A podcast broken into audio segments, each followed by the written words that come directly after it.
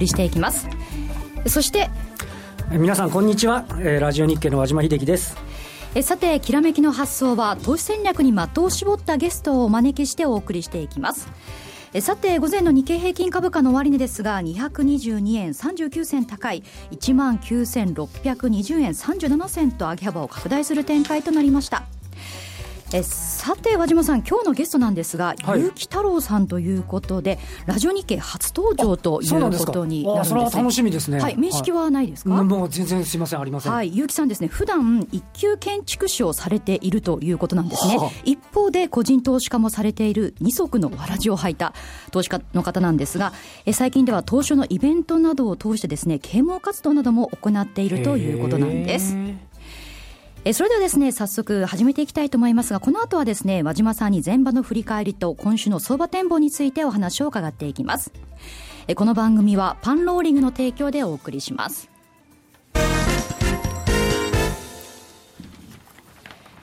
さて、前場の東京株式市場ですが、日経平均株価午前の終値は、先ほどもお伝えしました通り、222円39銭高い、19,620円37銭となりました。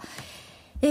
ー、和島さん、今日はなんか勢いがある感じがしますね。あの寄り付きの段階から、えーと、さらにね、こう上値を追うような状況になって、今日の高値が1万9631円、はい、引けが1万9620円ですから、はい、それを考えると、ほとんど今日の高値圏で取引を終えているという形になります。であのまあ、振り返ってみると、えー、あの昨日の東京市場の段階では、えー、先週末、アメリカが休場だったんで、はいはい、アメリカは雇用統計の発表があったんだけれども、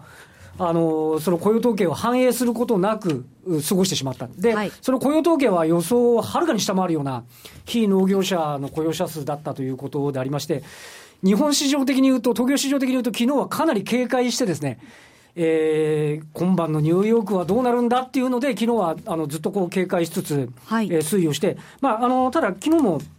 最終的には日経平均37円安という形での、えー、取引終了ということだったんですね。はい、で、一晩開けてみたら、ニューヨークの方は、あ朝方こそ安かったものの、結果的に言うと、ダウ工業株30種平均は、あ前週に比べると117ドル高で、えー、取引を終えたということでありまして、はい、むしろ雇用統計の悪化が金融緩和、金融の引き締めの先送りになるんじゃないかというような、はい、利上げの、はい、そうですね。あの、引き締めの先送りになるんじゃないかというような見立てになったということで、むしろ好材料みたいな、ね、形で受け取ってきたということでありまして、東京市場、今日は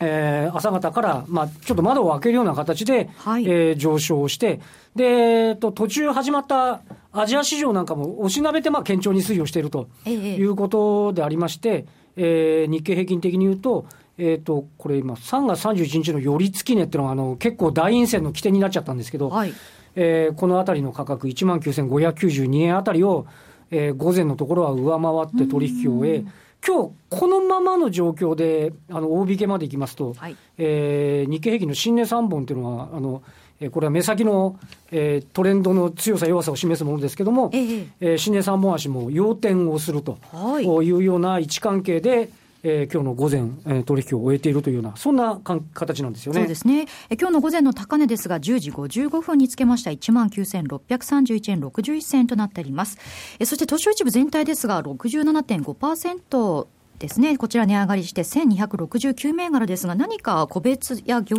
種で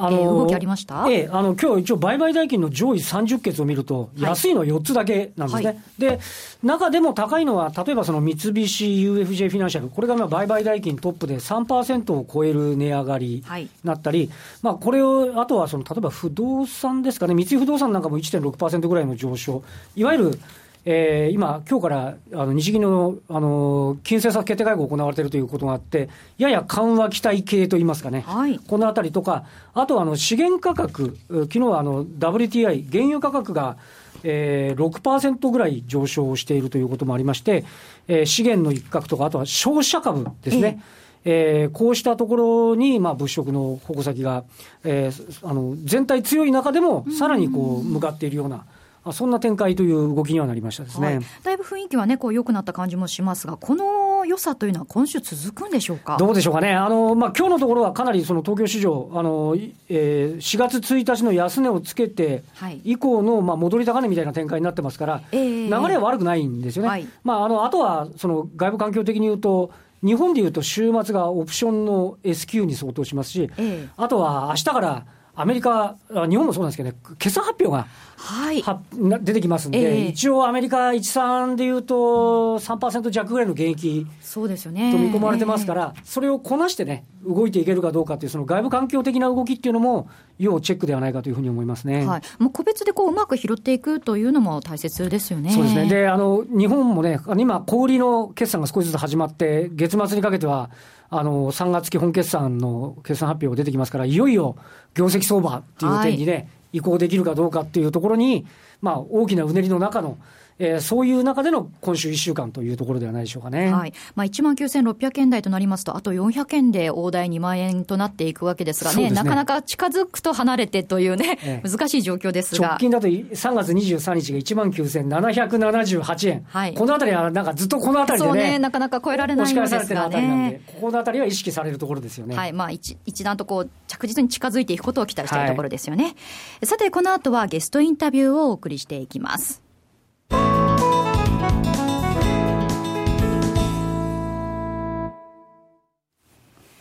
えそれでは今日のゲストをご紹介していきましょう。結城太郎さんです。よろしくお願いします。よろしくお願いします。よろしくお願いいたします。えー、初めましてということになるんですが、結城さんですね、あの、はい、二足のわらじということなんですが、はい、あの、どういったご経歴でいらっしゃるんでしょうか？えーとですね、私の方はですね、もともとあの、建築のデザインを主体で仕事をしておりまして、まあ、いわゆる建築家というような仕事を目指して頑張っていたんですけれども、はい、まあ、なかなかですね、あの、建築業界、非常に、まあ、特に設計や収入が少ないもんですから、そうなんですか？ええー、あの、まあ、残業もですね、月200時間とかですね、結構とんでもない世界なんですが。本当ですか？本当です。なんか、なんとなく、儲かってる感のあるお仕事のように感じますけどね。わけではないんですよね。えー、で、もう、本当にワーキングプア状態だったもんですから、1年間で休めるのもですね、年間まあ10日足らずという、ちょっとひどい状態。あれ、そうなんですか？なんとなく外からきらびやかな世界とはちょっと違うんですね。で、これじゃいかんなと思いまして、で、まあ、お金お金で作らないといけないなと。で、まあ、いろんな投資を始めたのがきっかけなんですね。はい。それが投資を始めたのが1999年頃ということですね。はい、そうですね。はい。で最初はまあ個別株から始めまして、えー、やっぱり最初の2、3年はうまくいかなかったんですけれども、ちょうどあの2004年から2005年にかけて大きく新興市場、まあ、日経平均も上がってきたときにですね、あの単純なまあブレイクアウト手法という古典的なやり方で結構利益が出たんですね。はい、高値を取っていく感じで。そうですね。はいでも本当に資産がまあどんどんどんどん増えてですね、まあ億近くまでいくなと、そうですか。うわうわしていたところにですね、はい、あのやってはいけない、えー、信用買いの2階建てということをやってしまいまして、まあ、当時ライブドア銘柄が大流行りだったんですけども、新興収益はやりましたもんね。そうですね。で最後の最後にメディアエクスチェンジにですね、えー、全部突っ込んでですね、まあ何億だろうと喜んでいたところにライブドアショックが起きて。で連続ストップ安はい、毎日上上に行く時で行けばすごかったですよね そうですね、はい、で毎日含み資産がですね、えー、何百万何千万という勢いで減っていきまして、あと1日ストップ高が続くと、本当に1000万ぐらい借金抱える。ストップ安ですね。ストップ安ですね。ごめんなさい。えー、ストップ安が起きたらですね、えー、借金が1000万とかいうところで、ようやく逃げられまして、なんとか助かったと。そんな状態でした。はい。それが2006年ということですよね。ね。はい。でまあ、その後反省しまして、えーまあ、ファンダメンタルとテクニカルから徹底的に勉強し直そうと思いまして、いろいろやっていたんですけども、ただまあ、やはり日本がですね、デフレ不況がどんどん深まってですね、個別株もあまりパッとしないということで、えー、一番堅実な、まあ、ちょうど FX なんかもですね、興味持って勉強し始めていたんで、いわゆる金利差を狙ったスワップ取引をベースに、まあ、年に10%から20%ぐらいを堅実に取っていこうと、はい、それを大体4年ぐらい行っていたんですね。スワップでチャリチャリ、そういうことです 分があればいいなみたいな感じですかね。はい。で、まあ、あの、その時の勉強の成果も出版で本出させていただいたりしたんですけども、ね、それでですね、あの、ただ、やはり虎視眈々と個別株の機会を狙っておりまして、あの、いつか上がるだろうと。その機会がですね、おそらく、えー、ちょうど民主党政権が終わったあたりではないかというふうに睨んでおりまして、それがちょうど2012年の野田首相のですね、えー、解散宣言。11月、ね、そうですね。はい。これで世の中変わるなと思いまして、はい、で、資産をですね、まあ少しずつですけれども FX から、えー、個別株にまた移し始めたと。いい流れですね。そうですね。はい。で、まあ、あの、そこからどんどんどんどんうまい具合に波に乗りまして、えー、今に至って、まあ、ライブダーショックの損失もほぼ取り戻しまして、はい。えー、まあ、なんとかこれからさらに、えー、東京オリンピックまでお金を増やせていけたらいいかなと そういった状況です。はい。アベノミアベノミクス相場うまく乗ったということなんですが、はい、お兄様もこういったあの金融のお仕事をされている、えー、そうですね、愛の方がですね、まあ、ちょっとあの大手のですね、えー、投資信託の運用会社でクオンツといってですね、はい、クオンツやってもらえるんですか？そうなんです。クオンツのまあ部長で最高責任者みたいなことをやってまして、その兄からいろいろですね、データ解析のやり方を学びまして、まあ、ファンダメンタルのちょっと個人投資家ではできないような分析等をやって、えー、銘柄選びを活用しております。はい。そして菅下さんからもね、いろいろ教えをそうですね。そうですか？あの、まあ、菅下先生に弟子入りしまして、まあ、ちょうどこれもですね、あの、ちょっとした勉強会で知り合ってですね、その後ずっと何年かにわたって支持してるんですけども、菅下先生の影響としてはですね、とにかくその、はい未来を知るには過去を学びなさいということで、はい、あの歴史の勉強しなさいと。はい。で早速ですね。そうですね。はい、でまあ早速ですねあの私あの日本の株式が始まってからですね今に至るまでの年表を作りまして。はい。えー、それがですねじゃあ、ホームページをご覧いただきながら、はい、えー、グラフを見ながらではお話を伺っていきましょうか、はい、はい、えー、これがその日本株の推移とサイクルイメージというものなんですけれども、えー、日本の株式取引が始まったのがですね、えー、1878年、はい、ここからまあ2013年、まあ、2014年に至るまでのですねいわゆる日経平均といったものの推移なんですね。はいで当時は、まあ、あの東京株式取引所というものがありまして、日経平均とはまた違ったあの指標だったと思うんですけれども、まあ、ざっと見るとですね、大体40年、20年、40年、20年というサイクルでですね、成長停滞、成長停滞を繰り返しているということは分かりました。はい、で、直近のですね、失われた20年、まあ、デフレ期間がですね、過去にも起きていたかということを探りますと、実は大正時代に起きてるんですね。大正、かなり昔ですね。そうですね。まあ、年表で言いますと、2000、1920年から1945年の、はい、えっ、ー、と、第二大戦終了ぐらいまでですね。はい、で、ちょうどその頃起きた出来事を見ますと、関東大震災、世界恐慌、えー、まあ終戦に、えー、原爆投下による終戦といった出来事なんですけれども、はい、えー、直近の20年見ますとですね、やっぱりリーマンショックという、まあ、世界恐慌並みのショックとかですね、うんえー、あと福島原発のですね、まあ、放射能事故等がありまして、はい、まあ、似たようなことが起きているのかなと。あなるほど。えー、あと東、えー、あれですね、東日本大震災が、まあ、関東大震災とか、まあ、いろいろかぶさるところあるのかなと。で、もう一つ徹底的に面白いのがですね、実はその日本の証券取引所がですね、大きく様変わりする時がですね、えー、これから日本経済が大きく伸びるという兆候がどうもあるらしいんですね。なるほど、はい、ターニングポイントになってそうですね。はい。で、まず最初はですね、東京株式取引所が設立されてから、大体40年ぐらい、えー、日本の経済成長期に入ったんですね。えー、そこから20年ほど停滞しまして、で、第二次世界大戦後に、えー、まあ、東京証券取引所がまた新しく設立されました。はいはい、で、そこから、えー、高度成長期を得て、まあ、バブルの頂点まで上がったんですね。はい。で、そこからまあ、そうですね。89年までですね。はい。そこからまあ20年ほど停滞してですね、で、これに近い出来事がないかと思ってですね、東証のまあ、えーまあ、幹部の方にちょっと問い合わせて聞いていたところですね、はい、日本取引所グループが19あごめんなさい2013年に設立されました。はい、でこれがですねあのやはり東京株式取引所、あるいは証券取引所設立に匹敵するぐらいの出来事だよというふうに言ってくださったんですね。改革の時期は相場もその後上がるということなんですね。でこういうその偶然の位置というのはですね、やっぱりなんかあるのかなということで、まあちょうど菅下先生もですね、その株式をやってると、なんかテレパシーがつくんだよというようなことを おっしゃっていただきまして。はい、ええー、あ、まあ、歴史を振り変えると、見えてくるものがある、はい、ということですね。ううですねまあ、インスピレーションが働くということなんですけども、それでこれは、ここからも本当に10年ぐらいは稼げるなと。でそこでまあ個別株でガンガンやっていこうという話を僕なりに考えているわけなんです、はい。まあ、確かにこのグラフ見ますと、全体的には右肩上がりなんですけれども、その大震災ですね、関東大震災、原爆投下の頃は、ちょっとこう、フラットな感じで踊り場っていう時ですね。はい、っていうので見ると、次のそのフラットになってるのが、今の時期までということですもんね、はい、東日本大震災までということですからね、えーはい、確かにこれ、見えてくるものがあるんですが、はい、こういった状況の中をで、その個別ではどういった動きをされてきたんですか、はい、個別株に関してはですね、まあ、最初のアベノミクスの年はですね、まあ、何でも買えば上がるだったんですけれども、まああの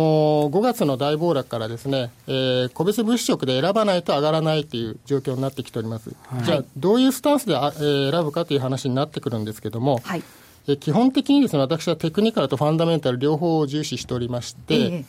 ー、でテクニカルに関してはですね、あのいわゆるボックス相場、ずっと横ばいだったものが、ある日出来高を伴って急にポンと上に跳ねると、はい、それを狙って買っていこうと。うんそういったものを、えー、選ぶようにしてるんですけども、ただこれの問題点はですね、騙しというものが非常に多くてですね、うん、えー、ある日ポンと上に跳ね上がってもですね、翌日またどんどん下がっていっちゃうと。そういったこともありますので、じゃあそれを防ぐためにはどうすればいいかということで、ファンダメンタルを、えーですねえー、フィルターに使おうということなんですね。はい、でファンダメンタルもですね、えー、PER とか ROE とかいろいろあるんですけれども、はい、私の場合はですね、えー、そういったものよりもむしろですね、あの企業が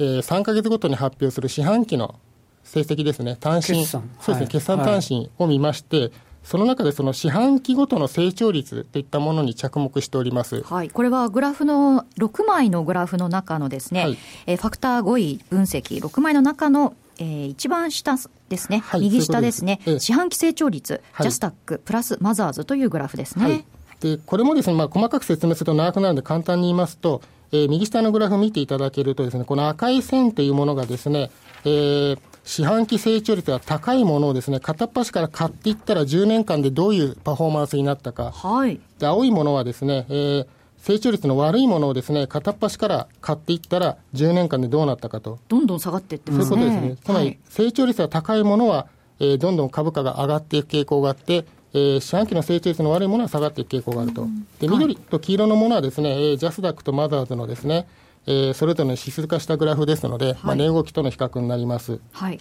これ、もう一目瞭然ですが、高いものを買っていれば、ジャスタック、そしてマザーズの指数よりも高いパフォーマンスを得ることができる、はい、ということになりますね。はい。で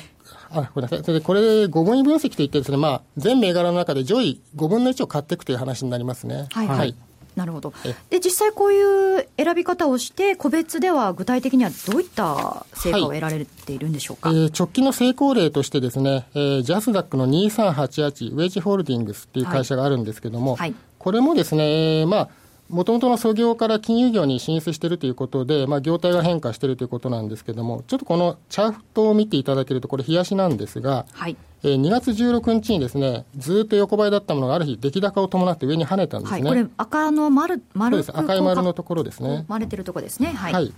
で、これがですね、なぜ上に跳ねたのかということをですね、先ほど言った四半期の成長率からチェックしますと、えー、左上のグラフがあるんですが、はい、これはですね、四半期の前年同期比のあの成長率をグラフ化したものなんですが、直近の単身の2月の半ばに出たものではですね、大体40%超える成長率を出してるんですね。はい、この折れ線グラフで見て分かるようにですね。はい。で、こういう裏付けがあるとですね、えー、終わらないでどんどん継続して上昇していく傾向が非常に強いんですね。なるほど。はい。で、特にマザーズジャスダックはですね、あの、大化け株がいっぱい眠っておりますので、はいはい、まあ、本当1か月で4倍、5倍、まあ、すごい時10倍ってものが割と見つかることがあります。はい。じゃあ、うまく選んでいくと、かなり、はい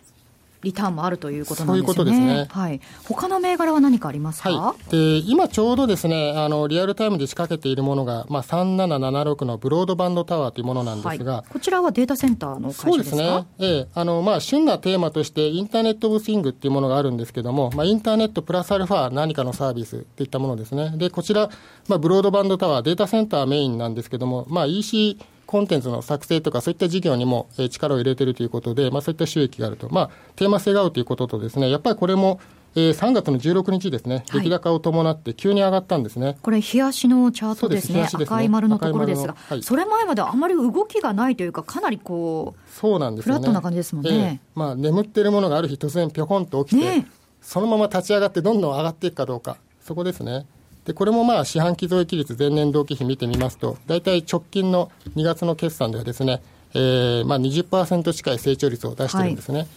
なので、これも上がる傾向があるだろうということで、これはですね、あの、まあ次の日の上髭、17日の上髭つけてる時に仕掛けたんですけども、まあその後、2週間ぐらい低迷していたんですが、はい、まあ、また次の波が来るだろうということで、まだ保有している状態です。なるほど、これ、ブロードバンドタワー、そしてウェッジホールディングス見ても分かりますように、ずっと動きがなかったのに、いきなりこう跳ねた感じじゃないですか、はい、まあ、これだけこう利益が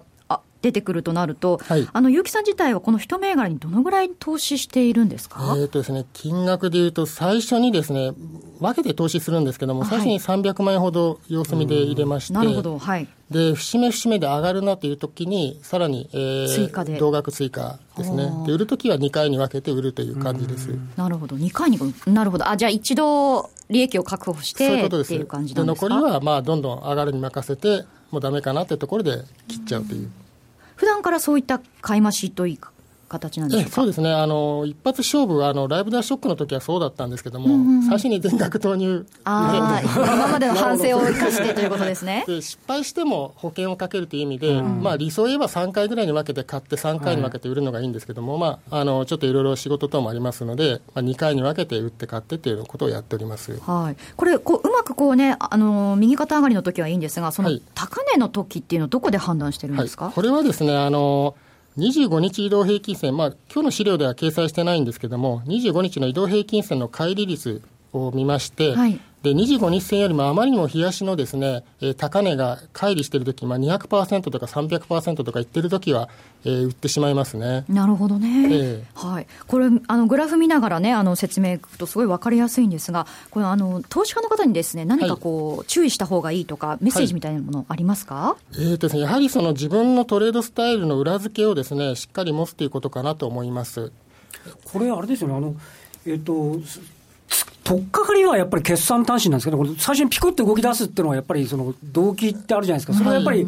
兆しなのかどうかっていうのは、そのあたりを、ね、見ていくっていうのは、非常にポイントとしては、どれからピックアップしていいのかって、個人の方、なかなか分かりにくいと思うんですけど。そうですね、まず僕の場合はテクニカルですね。はい、あのまあ各証券会社のサービスなんかで、出来高急騰銘柄なんていうのは一覧出てきますよね、それを見つけて、その中から良さそうなものを決算単身で一気に調べる、そういうことです。動きがあったものはこう何かしらこう理由があるだろうと、なるほど、そういうことです。えそれにあのきちんと理由付けを考えて、ええ、あこんなに例えばこうリースをこうカンボジアで拡大しているとか、はい、そういう裏付けをもとに買いましていくというそれによって四半期増益率、成長率がアップしてるんだなと、そこまで確信ができれば、これはいけるなと。ええ。